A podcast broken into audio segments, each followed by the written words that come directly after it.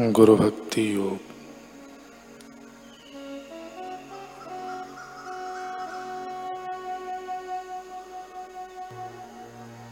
यदि मन में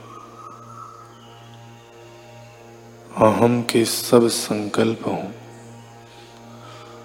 तो गुरु से दीक्षा लेने के बाद आत्मा का ध्यान करके एवं वेद का सच्चा रहस्य जानकर मन को विभिन्न दुखों से वापस खींच सकते हैं।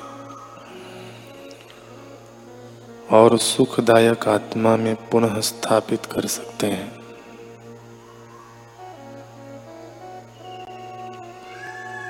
कुछ वर्ष तक अपने गुरु की प्रत्यक्ष निगरानी में और उनके सीधे एवं निकट के संपर्क में रहो। आप धीरे और नियमित प्रगति कर सकेंगे।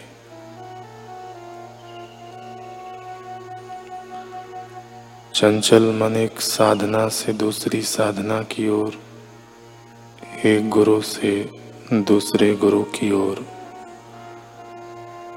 भक्ति योग से वेदांत की ओर, एवं ऋषिकेश से वृंदावन की ओर कूदता है।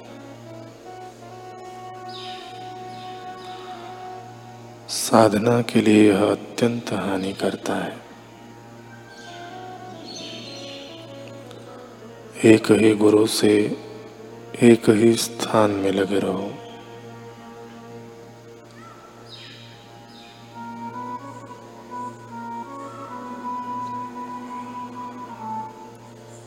आपके हृदय की गुह्य बातें आपके गुरु के समक्ष खुली कर दो। इस प्रकार जितना अधिक करोगे उतनी अधिक सहानुभूति आपको मिलेगी।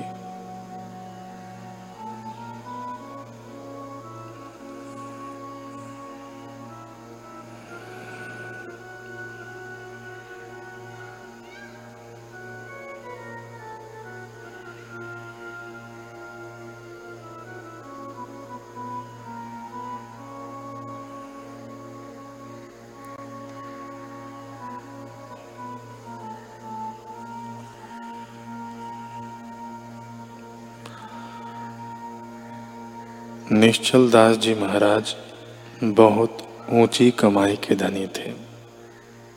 उनका ग्रंथ, श्री विचार सागर, मेरे गुरुदेव को पूज बापू जी कह रहे हैं कि मेरे गुरुदेव को बहुत अच्छा लगता था।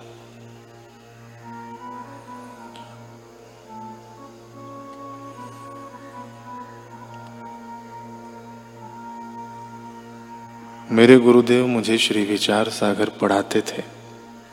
ईश्वर तय गुरु में अधिक, धारे भक्ति सुजान। बिन गुरु भक्ति प्रवीण हो, लहे आत्म ज्ञान। शिष्य को ईश्वर से भी अधिक गुरु की भक्ति करनी चाहिए, क्योंकि कोई मनुष्य समस्त शास्त्रों में प्रवीण हो, तथापि गुरु भक्ति के बिना आत्मज्ञान नहीं पा सकता।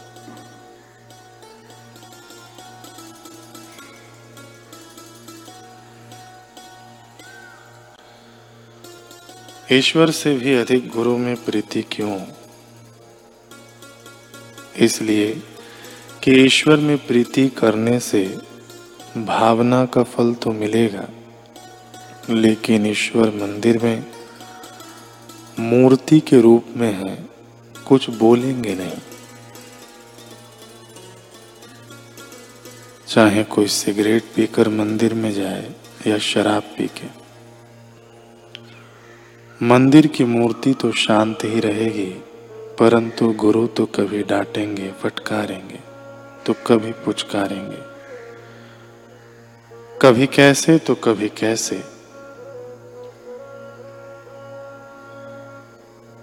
तुम्हारे दोष छुड़ाने के लिए ईश्वर से भी अधिक गुरु ध्यान देते हैं, क्योंकि गुरु के रूप में ईश्वर साकार है।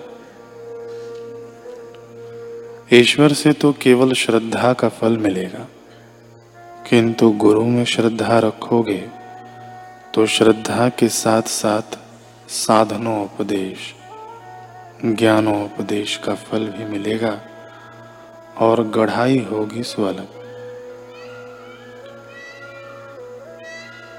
एक ब्रह्मज्ञानी संत भोले बाबा ने लिखा है, निर्जीव सारे शास्त्र सच्चा मार्ग ही दिखलाए हैं दृढ़ ग्रंथि चिज्जड़ खोलने की युक्ति नहीं बतलाए।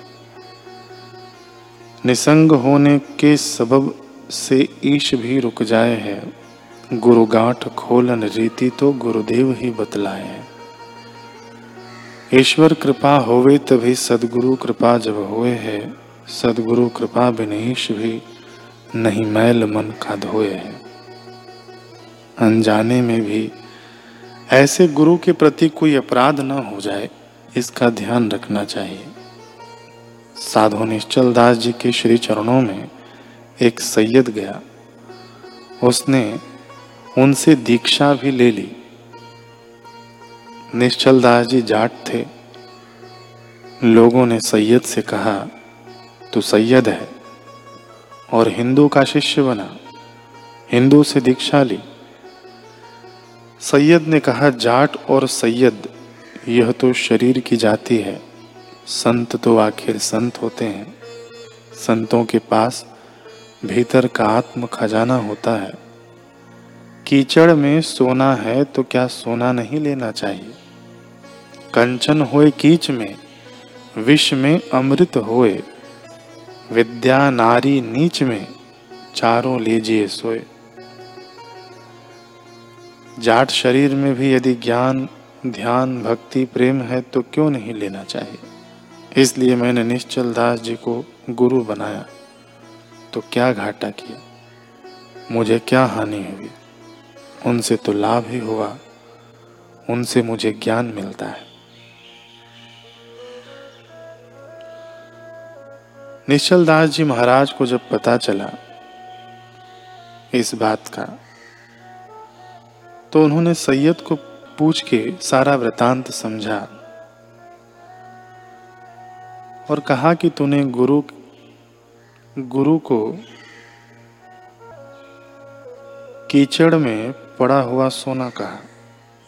तुझे कोई दूसरा दृष्टांत नहीं मिला। गुरु को तू कीचड़ में बोलता है। जा, कीचड़ में से सोना खोजते रहना। गुरु की फटकार निकल गई, बस हो गया। वह सैयद पागल सा हो गया और सारी ज़िंदगी नालियाँ ही खोदता रह गया। जो गुरुदेव के लिए अपमानजनक वचन बोलते हैं, उनका तिरस्कार करते हैं, उनकी दुर्दशा हो जाती है। इसलिए सतत सावधानी रखें, कोई भी ऐसा कार्य न करें, न ही ऐसे वचन कहें जिससे गुरु के हृदय को ठेस पहुँचे। गुरु गीता में आता है, शिवे रुष्टे, गुरु स्त्राता। गुरव रुष्टे न कश्चन। लब्ध्वा कुल गुरुम सम्यक, गुरुमीव समाश्रय। यदि शिव जी नाराज़ हो जाएँ तो गुरुदेव बचाने वाले हैं। किंतु गुरुदेव नाराज़ हो जाएँ तो बचाने वाला कोई नहीं।